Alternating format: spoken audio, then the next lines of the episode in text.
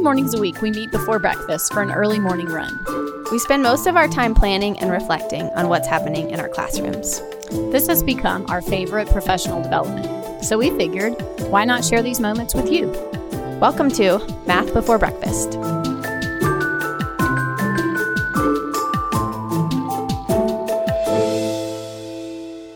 This is episode 81. I'm Tracy Profit. I'm Ruth Urquiaga. And I'm Jay Profit. And we are going to talk about some three act tasks today. Yay! Yeah.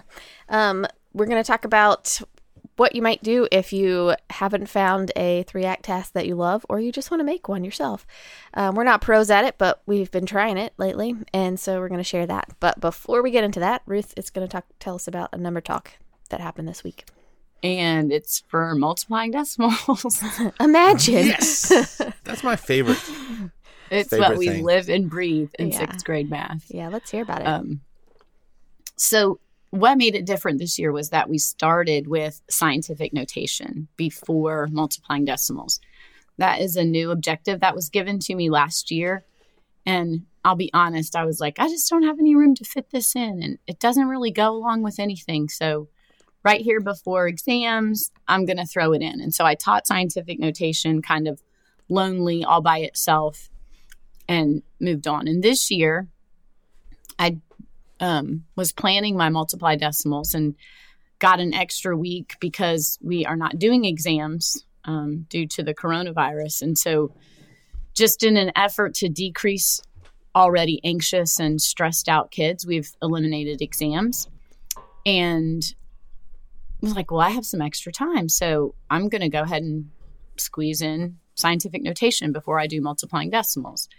So, we did that had lots of good discussions. And then yesterday or Monday, my days are all mixed up, we did a number talk. And it started with noticing and wondering. I found a multiplication chart that had it started with eight thousandths times three thousandths, and then eight hundredths and three hundredths, and eight tenths and three tenths and then eight, and it went all the way up to three um, eight hundred times three hundred. And so we just came in and they noticed and wondered, and things that they saw were that the numbers started really small and they got really big. They Wait, can I ask you a question real quick so I, so Yeah. I can picture it? I, I'm Mhm. assuming you're going to put it on the show notes, but yes, um, did it just have those two factors, or It was did. Okay, so it was just like set up like a multiplication chart, and across the top it started at eight thousandths and ended at eight hundred, and then down the left side it started with three thousandths and ended with three hundred. okay, got it. so it was really cool because we were able to see all the different multiplication problems that equaled 24 not just 8 times 3 but like Oh. 8 tenths times 30 and so we took them out of the multiplication chart and put them over on the side and we noticed and wondered about that. And so i have a lot of the kids like just kind of looking at you with that i see that and but why does that work? that kind of thing. And so um it's like okay so we've noticed and wondered this. We have lots of questions. Let's do a number talk. And so i review we're going to use our silent thumbs. You're going to do it mentally you're going to share how you did it and then you're going to think of all the different ways you could have done it. So we start with 4 times 12 um, we get 48 and then i start to ask how you did it. And um, we talk about how you know the kid who said i did four times two and four times one. I write that on the board and say hmm if i did four times two and four times one i don't get 48 Mm-hmm. and so we talked about how that was really four times 10 Mm-hmm. you know that kind of thing and reminding them just of multiplication. So then i put four times one and two tenths. And we got that. And so i said why? And or how did you do it? And someone actually said well i drew a picture with the base 10 blocks which was amazing and then Did they draw a real said- picture, or like they were imagining it? no they had it on their paper like drew the squares and the um, tally marks for the holes and the rods Cool. Um, and then I had a student who said, Well, I just multiplied and then put the decimal in the answer. And I'm like, Okay, well, that's interesting. How did you know where the decimal goes? And they were like, Well, it just goes one there. Okay.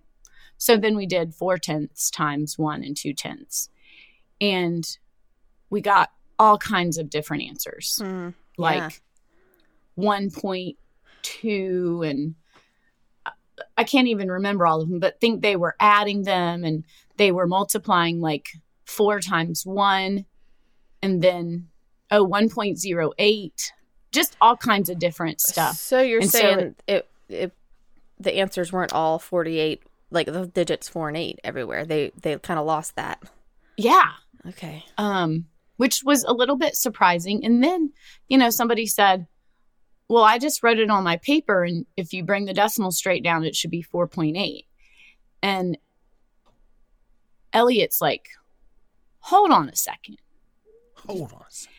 If that was four groups of 1.2, and now you don't even have a whole group, how are you Ooh. still going to have the same answer? That kid sounds like And- a plant. Did you plant him? no. But then Matthew on the other side of the room was like,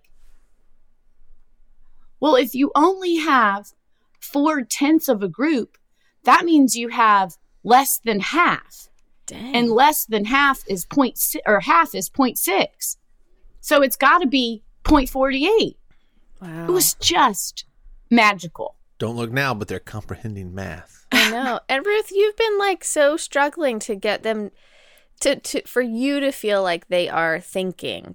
And that that well, was that a was big second win. period. We didn't. It didn't happen anymore. Okay. Well, Well, it was a small, small win. And I like set up all the other classes like, oh my gosh, second hour did an amazing job. Even with me feeding the whole like, but look at this, it's less than one group. What does that mean? What would half of this number be? You know, those kind of asking those kind of leading questions. I just kind of got this like, huh. And then uh. because we had done scientific notation, I during the number talk I said I need to know what happened to this 4 to make it 4 tenths. And they said you made it 10 times smaller. You divided it by 10. And so I wrote the fraction 4 tenths. yeah. This says 4 divided by 10. And I've already showed them that, but I got a couple more like, "Hey, that's the answer written as a fraction." Yeah. Yes, that's what fractions do. And then I said, well, what happened to one and two, or what happened to 12 to make it one and two tenths? And they said, you divided 12 by 10. So now I have on the board a fraction of four tenths and 12 tenths. I'm like, well, look at this. It says four times 12 is 48. And then we're going to divide by this 10 and we're going to divide by this 10. Hmm. And now what's, if you divide by 10 twice, what is that? It's 100. Well, look at our fraction now 48 hundredths. So I didn't say multiply across the top and multiply across the bottom, Yeah. but because they had scientific notation knowledge, they were able to see, oh, divide by 10 once and divide by 10 twice, that's dividing by 100. And they were able to make that relationship. Cool. So even some of my um, students who typically are like 100% just tell me what to do, I only like algorithms, that kind of thing. yeah. I don't even, I'm not saying count the digits behind the decimal and move the decimal. I'm saying, what is this divided by? What is this divided by? So, how many times do we have to divide by 10 in our answer? And because they're dividing by 10 and they have scientific notation, no one says, which way do you move the decimal? Yeah. You know, all of those things that I don't know. I just was like, this is really good because they understand they're dividing by 10. Well, now I'm getting going to move into dividing decimals and we've done scientific notation. So, what can we do to these numbers to make them easier to understand the same way scientists did it? Let's multiply this by, you know, 10 to the first power and multiply this by 10 to the first power Yeah. instead of just move the decimal, move the decimal. Um, so so it, I have, go ahead. I just think it's cool that you sort of did scientific notation first, really just on accident because you had enough time to do it. Um, but it turned out to help the next step. So maybe, am I hearing you say that you might do it again this order next time? Oh, for sure. And um I think just having the scientific notation knowledge, they're going to be able to carry it into division. So it's kind of like I'm reteaching that whole thing. And a lot of kids liked scientific notation. Mm-hmm. You know, Cool. there's not a whole lot of computation there. Back when you said that they were giving you all kinds of weird answers for the Mhm. whatever it was, four tenths times one and two tenths with like different digits other than four and an eight.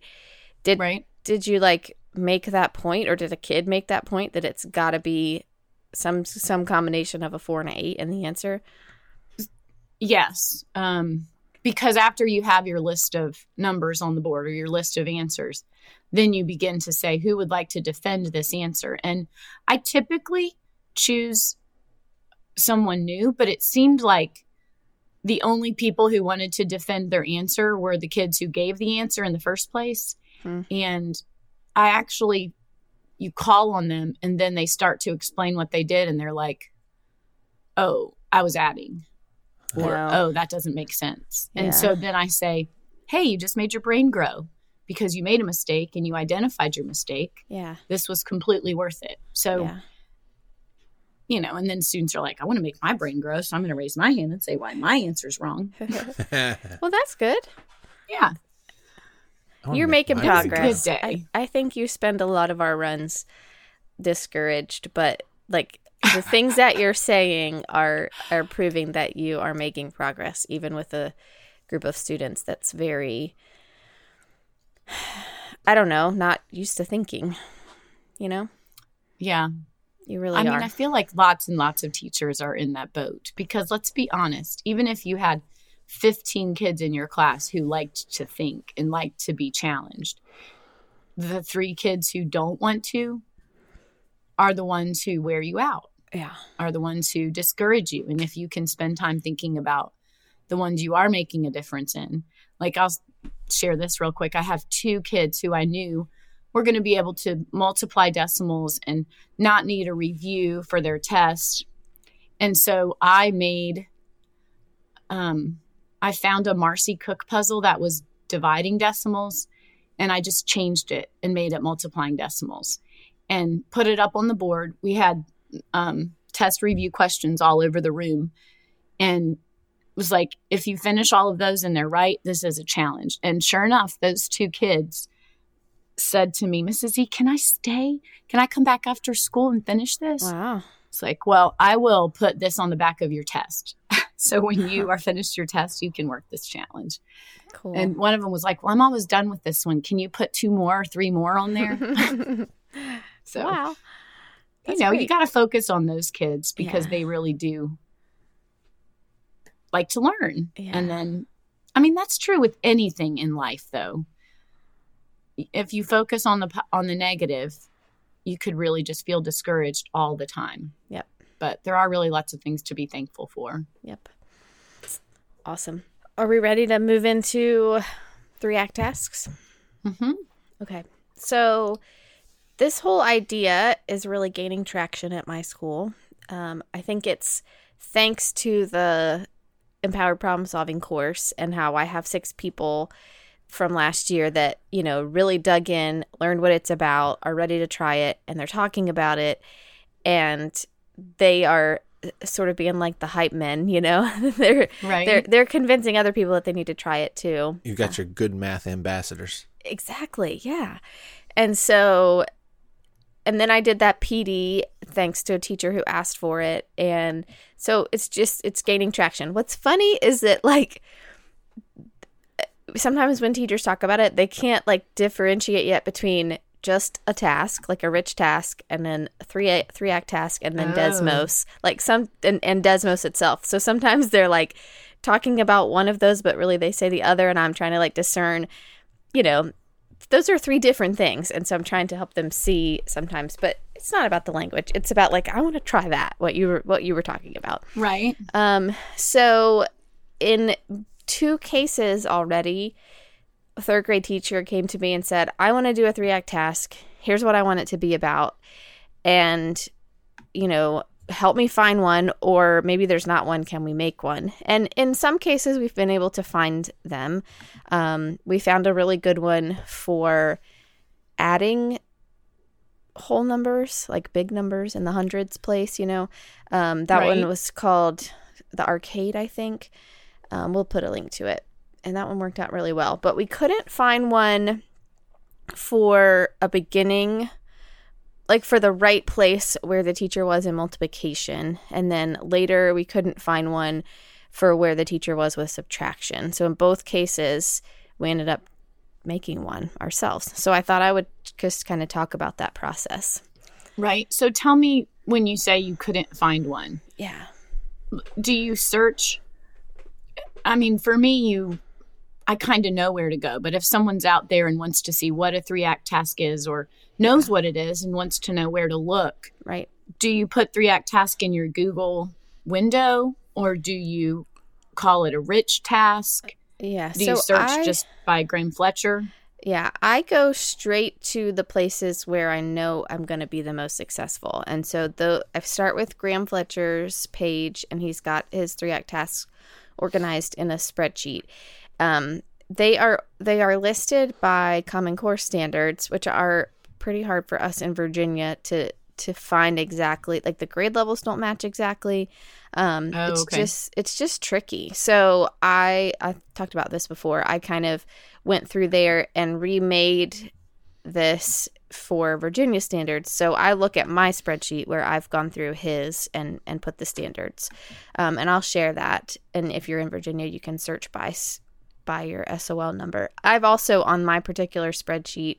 Um, wrote out a couple sentence description of it and put Okay. put in some if I could find someone who'd done it online and wrote about it in a blog or tweeted about it or made made a Desmos version or made a video version any of that I put links to that in the description notes because if I'm going to teach one for the first time that's one of the things I do is is kind of google it and look at um, Twitter to see if anybody else has already written about it because you get the added benefit of seeing student work you know to help you anticipate what's going to happen so So you're saying you took Graham Fletcher's idea and made it better?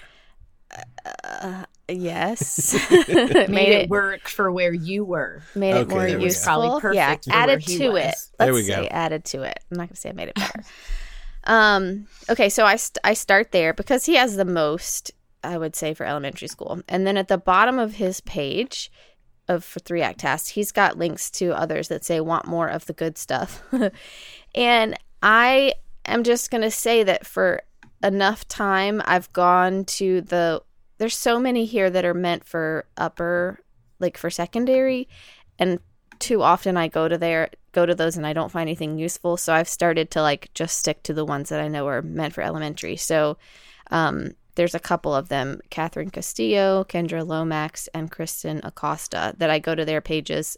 Again, I have to try to translate the uh, Common Core standards to Virginia, which is tricky, which is why I one day I'm going to finish that spreadsheet for all of them.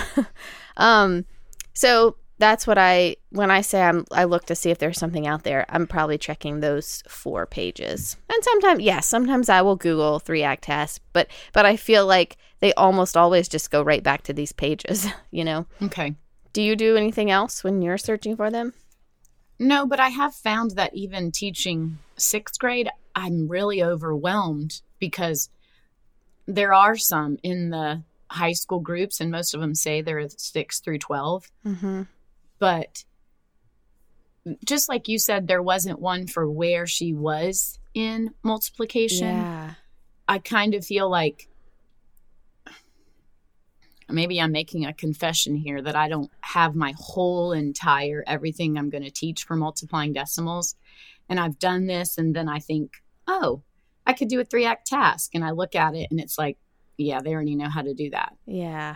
Yeah. You know, so that's kind of where I am now. When we go back from our break, I have found out that we should go back and do whole number multiplication and talk about some strategies mm-hmm. just because of how hard like 34 times 3 was so we could do 3 and 4 tenths times 3 Right.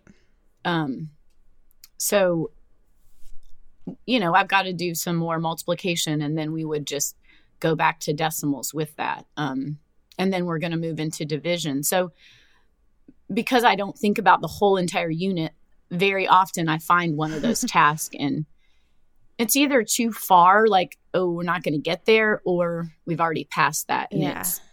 because you want to do this when the kid has to invent a strategy, Yes.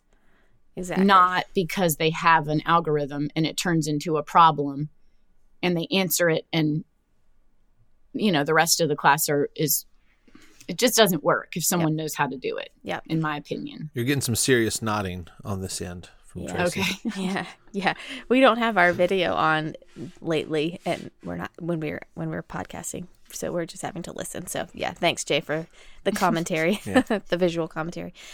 Okay. I i totally agree. It's got to be at, it works best at the beginning of a unit before they know how to do the thing with an algorithm yes so i think i will go ahead and talk about the first one that we made Yes, Um, please. okay jay's like get on with it um the teacher wanted to use it for multiplication. She'd done a little bit of, um, whole, you know, like single digits, and they'd done it with number talks, which they'd been doing a beautiful job. And this is a fully remote teacher um, in third grade. And so we were talking, I kind of prompted her, like, you know, it's got to be something that they don't know how to do yet, just like we were talking about. And their standard does ask them to move into figuring out a whole number, a, single digit number times a two digit number. And I think that the single digit factor is supposed to be small, like maybe up to five or something.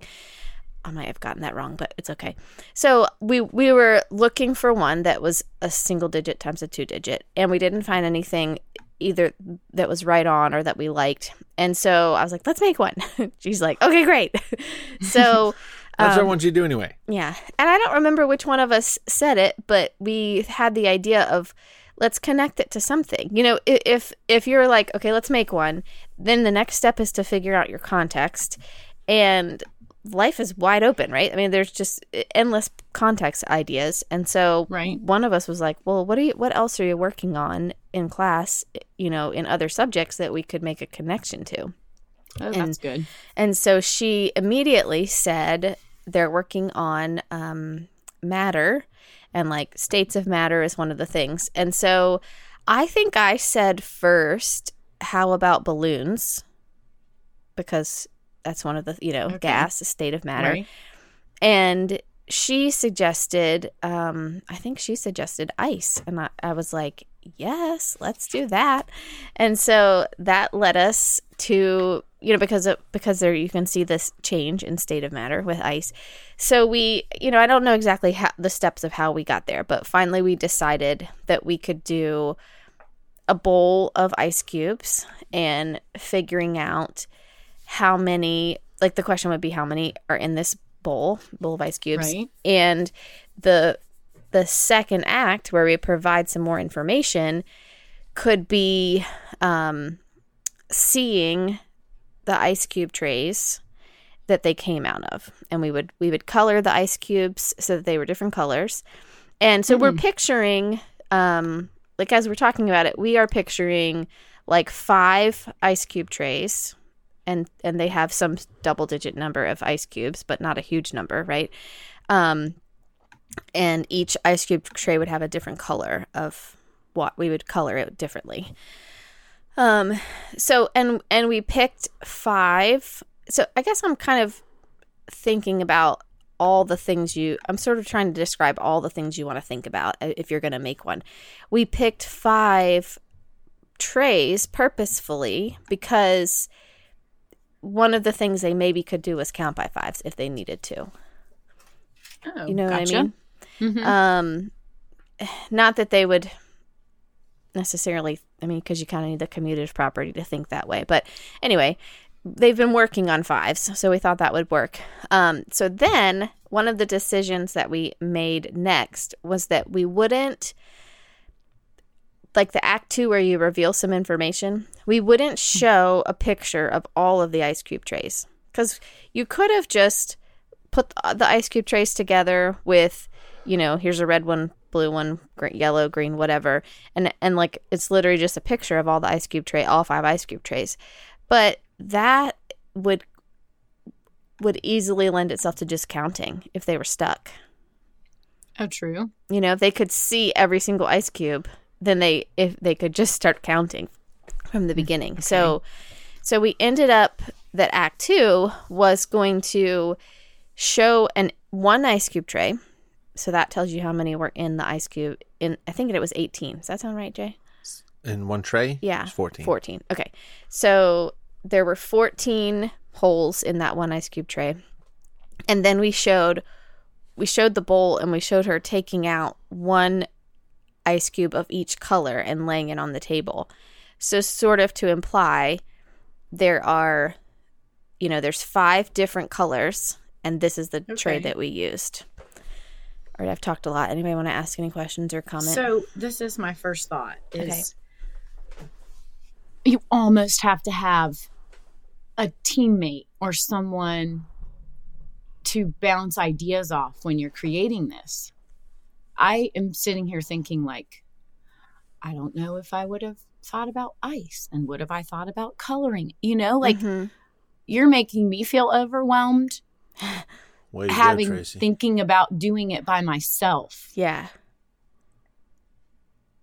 I don't know, like there needs to be a forum of, hey, I'm making a three act task and it's multiplication and I want it to be matter. yeah. Where someone says, oh, yeah, you should use ice and color it. yeah.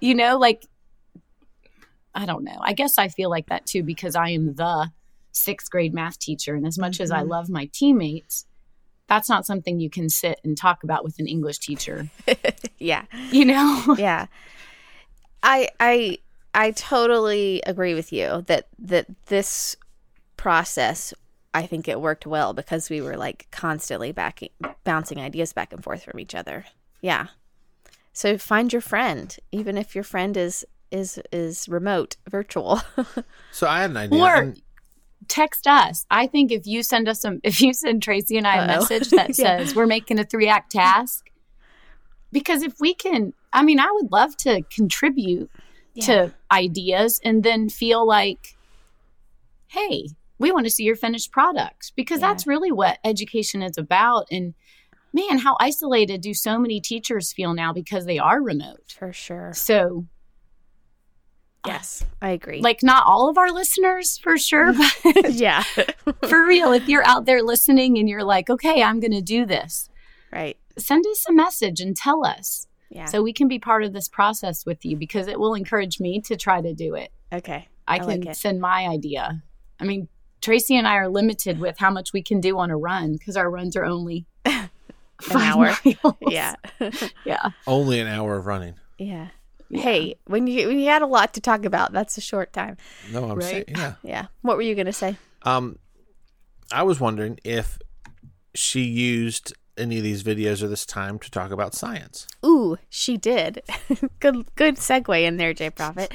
so um so we actually so we recorded this in the teachers lounge in a 2-day process and bef- in the in the beginning I actually recorded her just sort of making the colored water and putting it in the freezer and talking about what was going to happen.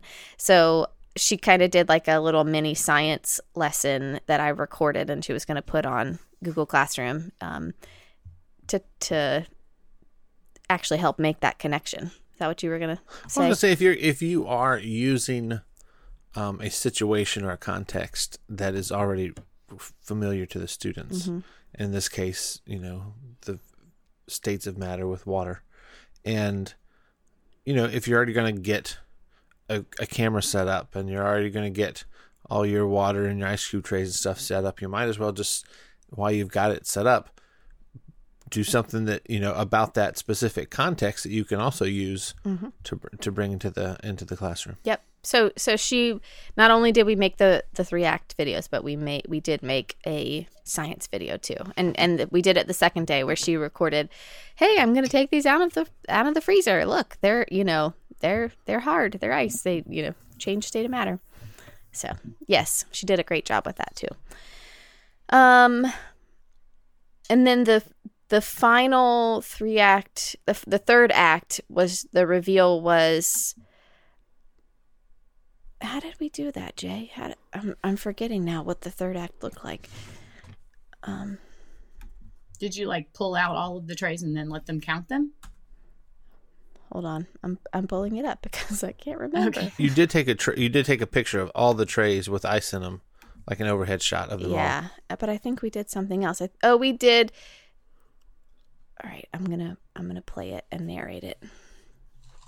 So the third act, we're seeing her dump the, like, we can see all five ice cube trays and they're different colors, and she's um, taking them, like, doing the hard work of getting them out of the ice cube trays, which we all know is sometimes impossible. And so then we kind of sped it up, so she's dumping all five in there, and it's going really quickly. And then at the end, you see the whole bucket of, I mean, the whole bowl. And then you see a, there we go. Then you see an array, like all the ice cube trays, a pi- one picture, like Jay said, one picture of all of the ice cube trays on the table. And we added a little graphic numbers that says 14 and then another 14 shows up at plus 14 Oh, plus gotcha. 14 so so you're you're getting the idea of it's a repeated addition 14 plus 14 plus 14 plus 14 and then the sum shows up of, of 70 and then at the bottom we added also 5 times 14 equals 70 so we showed it two different ways of you could have used repeated addition or the multiplication problem so that was our Okay, reveal so I have just like a teaching question. okay As a third grade teacher, that's her like introduction to double digit.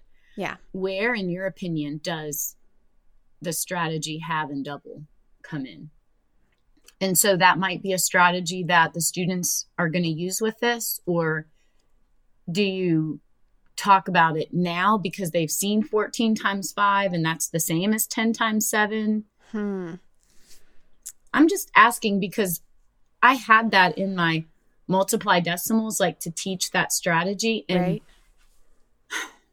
I- just for the sake of time, I didn't get to it. But I'm going to come back to it and teach it as one of the multiplication strategies.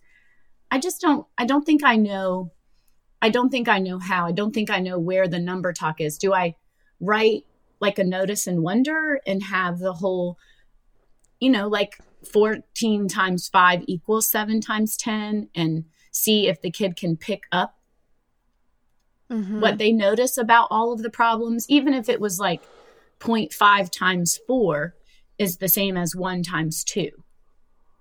Yeah, I so I'm gonna say I I don't really know for sure. I don't have a firm answer, first of all, but I'm gonna say I think I would try to get them to uh, to understand the halving and doubling halving and doubling strategy with whole numbers before I ever even tackled it with decimals.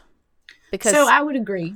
But if we already have decimal knowledge, do I just is it like a today I'm going to teach you a strategy? I guess I just don't know how to Well, I can say I've watched. I recently watched a number talk that is linked in the Sherry Parrish book, where the teacher was Okay. literally just trying to teach that strategy, like or, Hmm, or help okay. him talk about that. So, to I'll me, if I didn't already have a great context, I would probably just make it the my purpose of a number talk for a couple days in a row to try to to get that. You know, Okay. did I answer your question?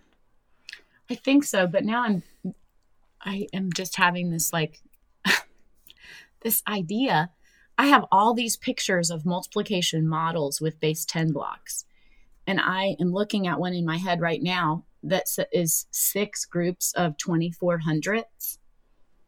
Okay. And what if I just took my pen and circled, made three circles? So now I have three groups of 4800s. That's what halving and doubling is Yeah. because I decreased the si- the amount of groups, but increased the size of them. Yeah. So It's- if I did a notice and wonder with just all those groups, somebody might say that. Yeah. It's worth a try.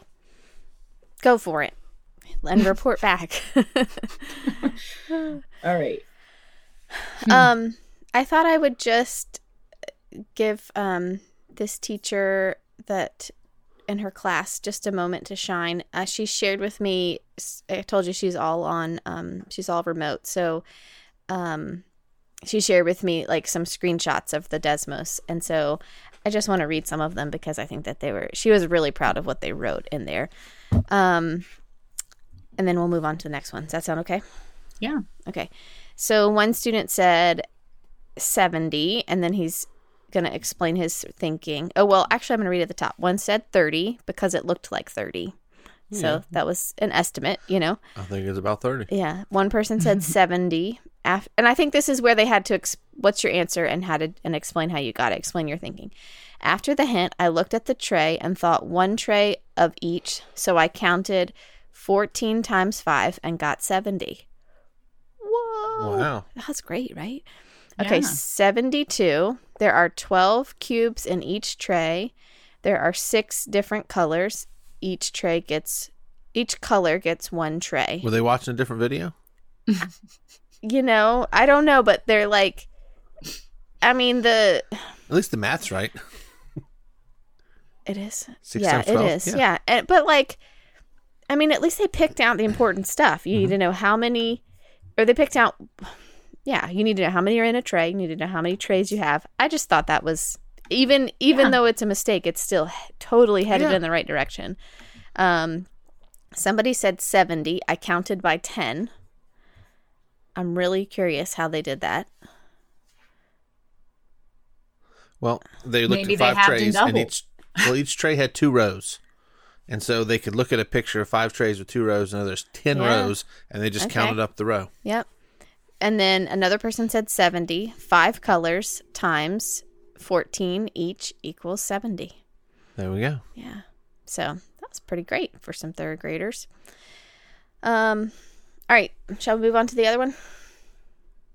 Yes. We shall. I'm excited. So the other one was also a third grade teacher, and she had done the tickets, the the arcade one, and from I think it's from Catherine Castillo, and um, was ready to do something at the beginning of subtraction before they like buckle down and talk about you know real strategies and algorithms and stuff. And we just couldn't find one. I made the suggestion to her that if you really want them to be able to use a model or an invented strategy, the it needs to be really clear the type of problem that you're doing needs to truly indicate subtraction very clearly. And so what I meant by that was a lot of the problems that we I'm seeing on 3 act tasks were separate change unknown problems like something was taken away but you don't know how many were taken away. You just see how many were left. And while that is a subtraction problem and you solve it by subtraction you get kind of muddled in is is this addition how am i going to think about it? And it's harder to model that i think than it is to model a problem where it's a separate result unknown like where you're literally taking something away to see how many you have left or a compare difference unknown problem. So I would totally agree. And in my experience, if I say to a student, like, I mean, we just did this because we were doing decimals, but I was trying to help them understand that, you know, when you were in first grade and learning and your problem was 10 minus 7, what did your teacher want you to do? She wanted you to say 8, 9, 10. Well, what were you doing? Every single time they say adding, like it's, they have a really hard time knowing that counting up is a subtraction strategy, Mm-hmm. Yeah. Especially when it's in context. Yeah. So, you know, the whole decimal subtraction thing, if I have two and where I covered up this much, even if I said what's left, I feel like anytime they use counting up, which of course is what you want them to do when you're doing subtraction, you know, like one whole minus six tenths. Mm-hmm. You want them to count up to get the answer of four tenths, but because they're counting up, they call it addition. Yeah.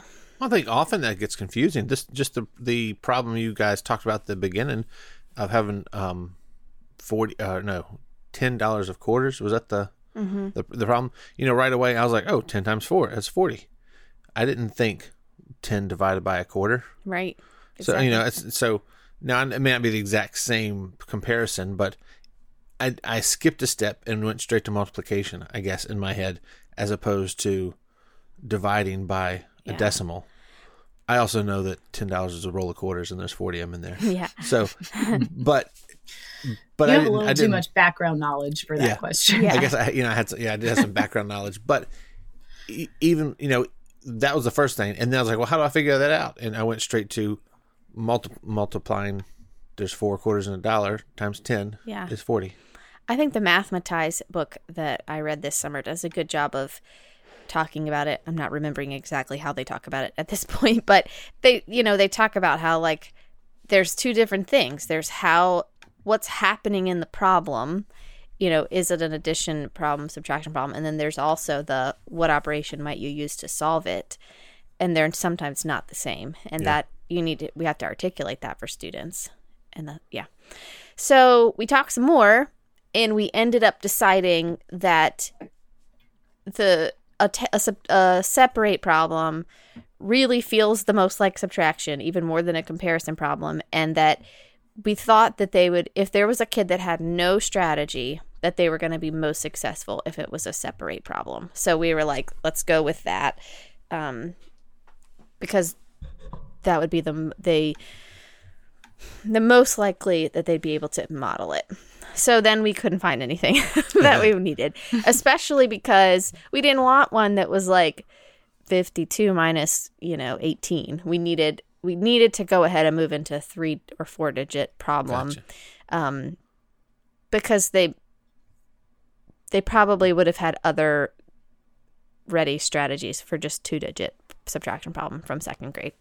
Right. So I did the same thing I did with the first teacher. Hey, what are you working on in your in your other subjects? And she said um, Egypt in social studies and force and motion uh, by this point in science. And I think she really wanted to go with something with, it- with Egypt, but I just kept thinking about how like oh, and she wanted to find she was she was being very efficient. She wanted to find a video that was already made that she could use, which that's a, a decent idea, right? Um, but but I kept thinking how we were gonna have to make up something. So we were gonna have to like fib something about that. We're going to have to find a video and then make up a, a, a situation. yeah, or make up the explain it. numbers, you know. And I just I just kept thinking, we've got time to make one. Let's make let's make it so we're our numbers are real. Um and she's like, if you want to do that, go for it, you know. Um again, here's this team thing. If you've got somebody to help you, exactly. it works. um, so I just started Googling like um, uh, simple machines, real life. And she didn't like my first answer or my first idea, which was great because not all ideas are great, you know? Um, I, for, I can't remember what it was. So finally, I saw um, that bottle caps, tops, bottle caps, were an example of a simple machine because there's a screw. Screw on bottle caps. Yeah. And so I'm like, oh, I have a ton of bottle tops because I'm weird and collect very strange things. Um, from back when I worked in the in this in the STEM lab, the Stream lab at our school, I had hundreds of bottle tops that I'd sorted Oh, by I thought you were going to say from counting collections. No, well, that's why I that's why I still have them in my cla- in my room. I thought they were kind of collection stuff too. Yeah, no, they were collected way back in the Stream Lab for some other project, um, and sorted by color. And but I couldn't let them be thrown away. I kept them and put them um, in my classroom for counting collections. So I like that's it. That's what I'm gonna do. I'm gonna see how many. So the final idea ended up with here's this bin of a whole bunch of bottle tops, like I don't know how big that bin is, maybe a foot and a half by two feet. I don't remember. I didn't see it in real life. full of bottle tops in plastic bags and i would build a design on the table and then and try to make it like nice and big, fill up the whole table. And then Mm-hmm. the problem would be how many are left in the bin after I make this design on the table.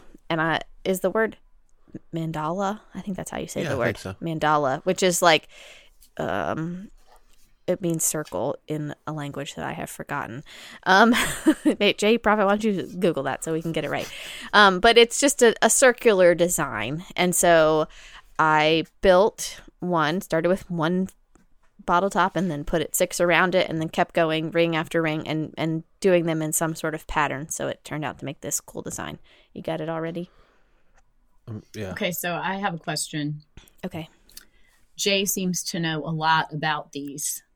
So did you use him in the videoing of these? I used him in the editing. I did all the recording now- myself. Right. So now we are all feeling like, yeah, I would never be able to do that because I don't have a J Profit who lives in my house that can A But- J Profit. But I think edit the videos. but but you just i i do i still think it's possible i still think like if all it is is you get a friend to well i'm, I'm not going to advocate for just holding the, the phone i think you should think of some way to get your camera steady but um i mean i i I come up with I these gotcha. grand ideas because I know I've got somebody in my back pocket who can help me with the editing, you know. But I think that you can just take a phone video and still have the same effect. You know, if it's for your classroom, I think you can still meet the same mathematical purposes. All right, Jay Profit, what did you find out about the word mandala? Uh, it is Sanskrit. Okay, It does mean circle. Mm-hmm. And it says emphasis on the first syllable, so mandala. okay. All right, good, thanks. Um, so I ended up recording myself, making building it, um, and then we had the problem of oh, and I and I sped up. Oh, I actually did the editing on this one, Ruth, all myself. I'm going to take credit for that. yeah, the Um, bottle cap when you did, I, you, I saw it. yeah. You showed me the video, but I didn't do that one. I, I simplified what I needed it to look like and just put it in Movie Maker and sped it way up.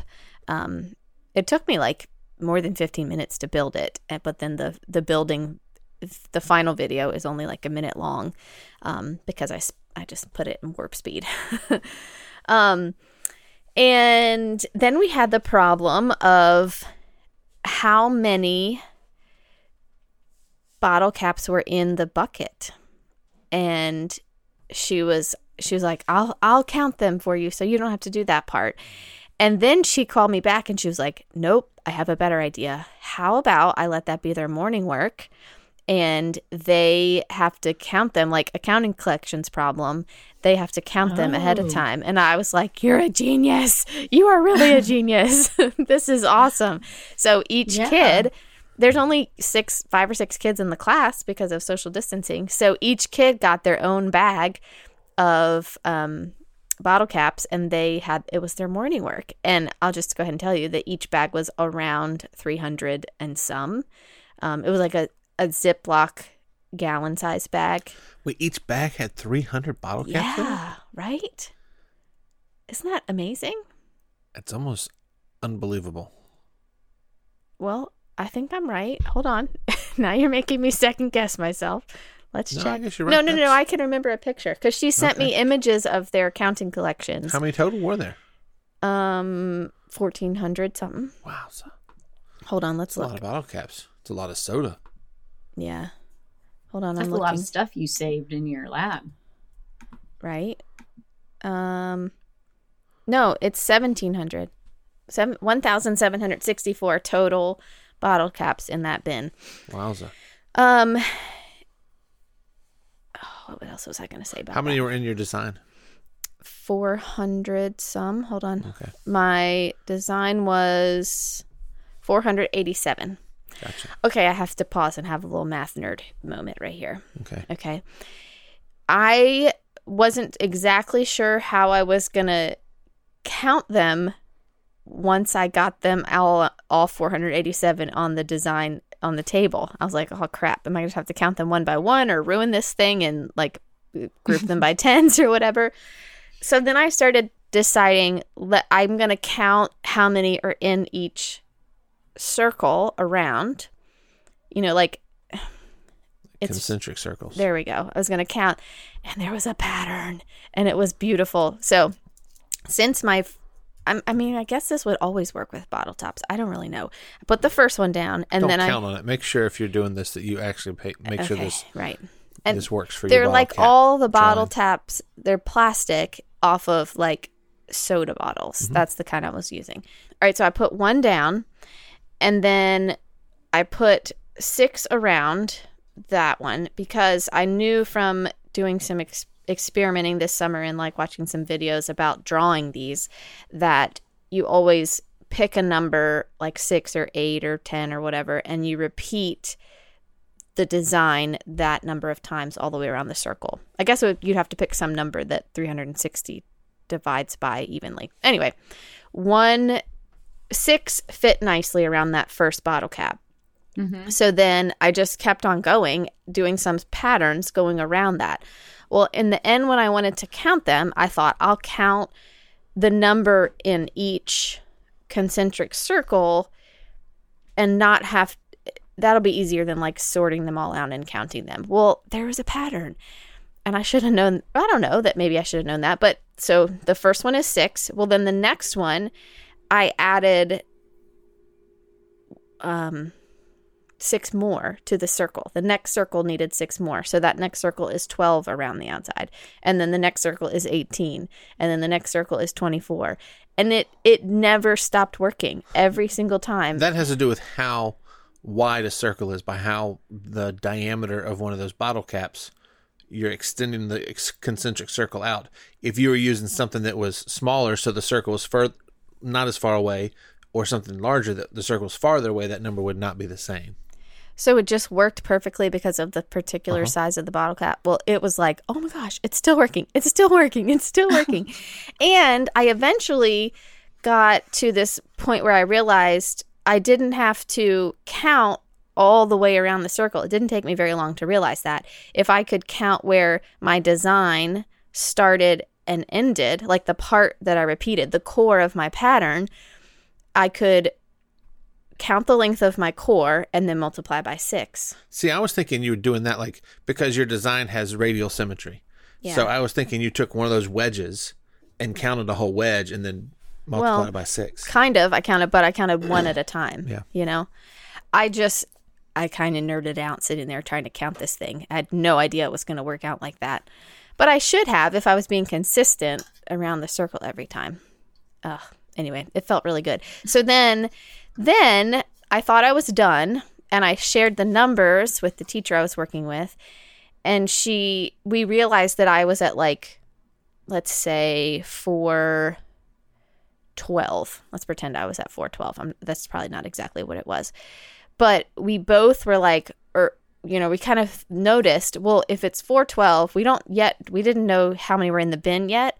And it was unlikely that they were going to have to regroup with their subtraction problem when the number I was taking out was a 12, ending in a 12.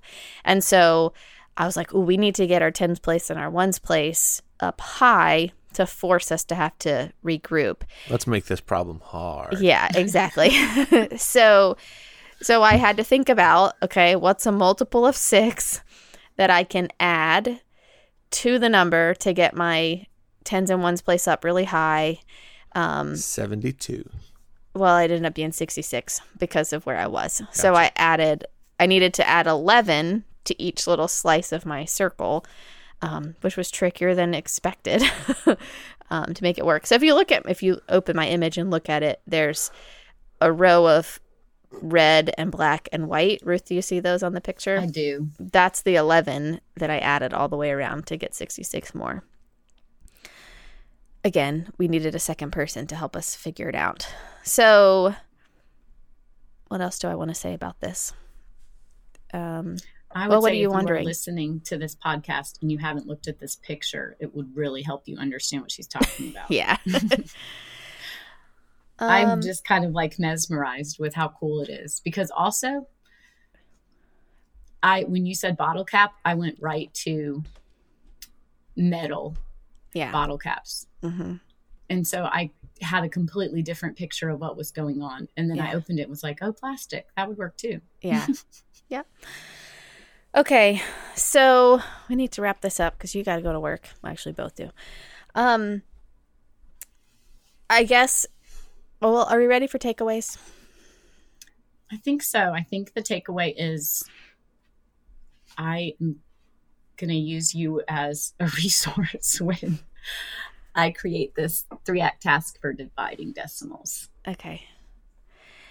I'm I'm going to say my takeaway is what you've already said is that had I tried to make either one of these by myself and not collaborating with the teacher, neither one of them would have been this cool. I would have gone with whatever the dumb idea I was, dumb idea I had at the beginning that she didn't like, and um, and it would not have been as cool. And not only do you have to think about the context, but you need help making sure that the math is going to turn out to be just hard enough that it's meeting this need you know um, like picking a 14 times 5 and picking a number where the subtraction makes you regrouping. Like you've got to you can't just be like i'm going to do it. I'm going to take away some and see what happens. You've got to think through exactly what you want to happen in the math problem to meet your need. So i'm, I'm going to say find a partner to do this with. Jay Profit, you got a takeaway I had a takeaway from earlier in the podcast that I think Ruth was saying, you know, they she was trying to get them to come up with strategies or somewhere to, you know, having them figure out how to solve this problem, and it made me think that a lot of my, um, you know, time in in math class in probably middle school and high school. I think I've said this before. I was taught and usually learned well by the standard algorithm, but I was always trying to find a shortcut, like in my head you know, like I did the multiplying by 11s last. We talked about that in, in, a recent episode. Yeah. And so, like, I was always saying, oh, well, maybe if I just, you know, like like you, I'll add six to the next circle, and that's going to work. Um, so much of my time in, in high school and middle school math was coming up. Oh, okay, that that's a great. And then the next problem, it didn't work. Like it was like you know, I, I found the the profit algorithm, but it only worked for certain cases, and so like all the time I was okay, yeah, and then I get to like, no, dang on it, that doesn't work. Yeah. It's, you know, it's dependent on whatever. But it's so, I, you know, I, that made me think I was always trying to find an, an alternate algorithm or, or, some way that, that my brain could shorten it or, or, or, and it always turned out, or not always, but often turned out that it was not, it was just dependent on the, you know, the, the problem. And sometimes it worked, but sometimes it didn't. So it couldn't be a faithful new algorithm. Yeah it's kind of like a conjecture, right? And then you kept busting your conjectures yeah. over and over. All right. What else do we need to say? Anything? It feels I don't know. This this I'm going to be honest and say this episode didn't end exactly where I thought it would. We thought we were going to do an example, like another one. We're trying to figure it out together. Maybe we'll save that for the future. Yeah. Right. Where we are pretty good at two-part episodes these days. Yes, we are. All right, Ruth. Um it's a weekend, so I probably won't see you on a run, but maybe next week. and next week is I have the whole week off, so okay. So that means we have to run a lot. And... Is that what you're saying? Every day. Oh no. All right, I'll see you on a run okay. sometime soon. All right. Bye. Bye.